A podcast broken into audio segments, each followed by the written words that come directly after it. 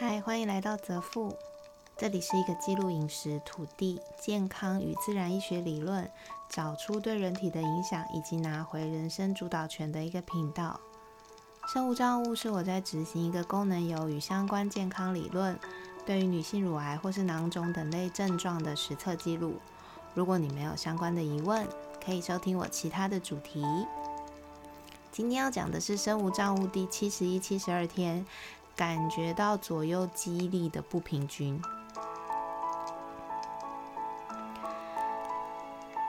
嗯，自从开始改变饮食跟运动之后，如果我每天感受到的东西拿来跟别人说，大部分的人都会觉得好像在听科幻小说吧。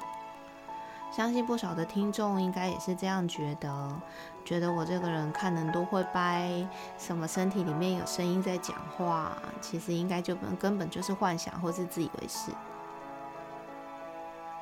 坦白说啦，我要是把自己的灵魂独立出来看现在的我，或是现在的我跟古一大师借个时间宝石回去到十几年前，跟那个我相遇。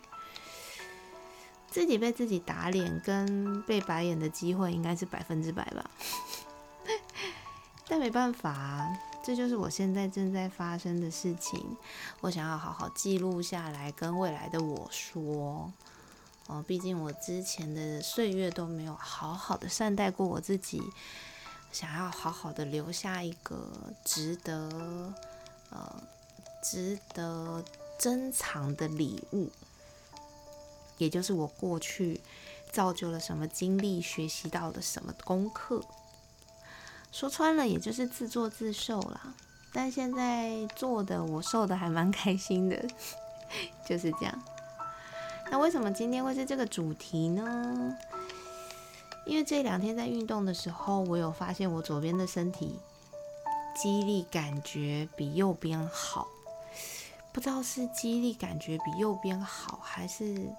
右边变弱了，就是这个东西，我感觉到的是不平衡，但是我并不没有，我没有办法很确切的正确表达出是好还是不好。有可能是我的身体歪了，感觉是应该再回去找主任的时候。那什么样叫做身体肌力不平衡，或是身体倾斜呢？就是我走路的时候踩在地上，有一种左脚比较悬空的状态，那个扎实度是不一样的。但我我我不是长短脚，所以我确实是有踩在地上，只是那是一种很细微的感觉。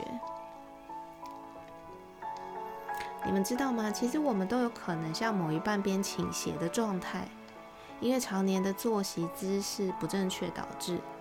还有可能是因为在生活的过程当中烧到伤到了筋骨却不自知，然后肌肉与骨骼常年代偿下来的结果。奉劝大家一定要在有这样感觉的时候，去找你信得过的物理治疗师或是整复师，让你的身体能够被诊断一下，然后注意平常的姿势进行复健。复健运动不是受伤或是残废的人才要做。复健运动其实在我这几年来的日子里面帮助我非常大。用最简单的动作训练，然后补强你身体上的肌肉萎缩，唤醒他们，帮助你能够早日远离物理治疗师，远离疼痛。这是我对复健运动的心得。几十年不被重视的身体，我们却想要在半年、一年这种短暂的时间让它恢复正常，这就好像信任感丧失的人际关系，常年的欺骗跟失信，然后却想要半年、一年的时间，就觉得对方应该可以原谅或者相信自己了。运动跟饮食对我来说，其实都有点像是在跟自己和解。我们这一生总是在跟他人和解，寻求他人的在意跟认同，然后不跟自己和解，不认同自己，这应该就是很大的一个心理造成疾病的主因吧。这也是我最后一个月会实测的主题。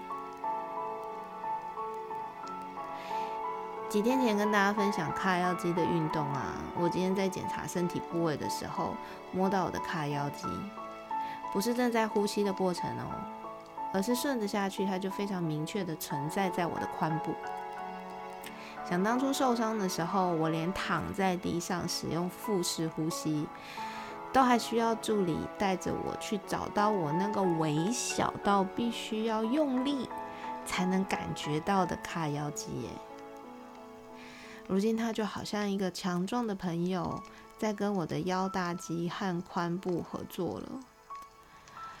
两年呐，我两年才能够把这么一小块的肌肉拉拔到这么大。人家是养儿防老，我应该是养鸡防老吧？感觉这样也不为过哦。肌力不平衡不是一件小事。但或许也不是一件大事，但是对我来说是一件需要花好几个小时才能够得到确认的麻烦事。主任呢？希望你那天别让我等太久。我看完会跟会再来记录，跟大家说我的想法是不是对的。今天先这样喽，拜拜。